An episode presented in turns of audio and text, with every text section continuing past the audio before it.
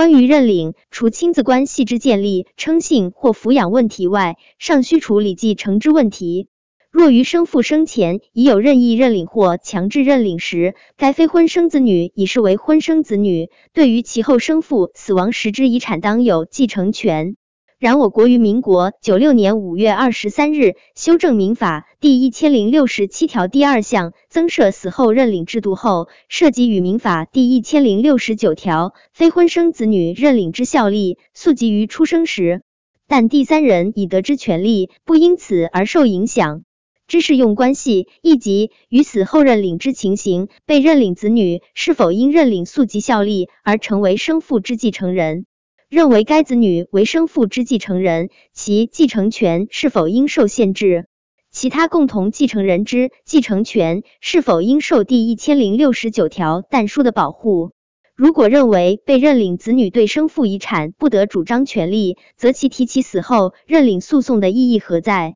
是否与我国死后认领制度之立法精神有违，而被批判为婚生子女与非婚生子女之差别对待？又如认为被认领子女之继承权应受到保障，则第一千零六十九条但书规定如何解释？我国现行实务如何调和被认领子女与其他共同继承人之继承权？其做法之理由及正当性何在？比较法上是否有值得供我国法借鉴之处？上开问题皆源自我国立法者增订死后认领制度，却未处理其与第一千零六十九条但书之适用关系，导致死后认领子女取得继承权之解释困难。是本文拟先就强制认领之修正与死后认领之增订作简要之立法说明，再论述被认领子女与生父之其他继承人的继承权之冲突与调和。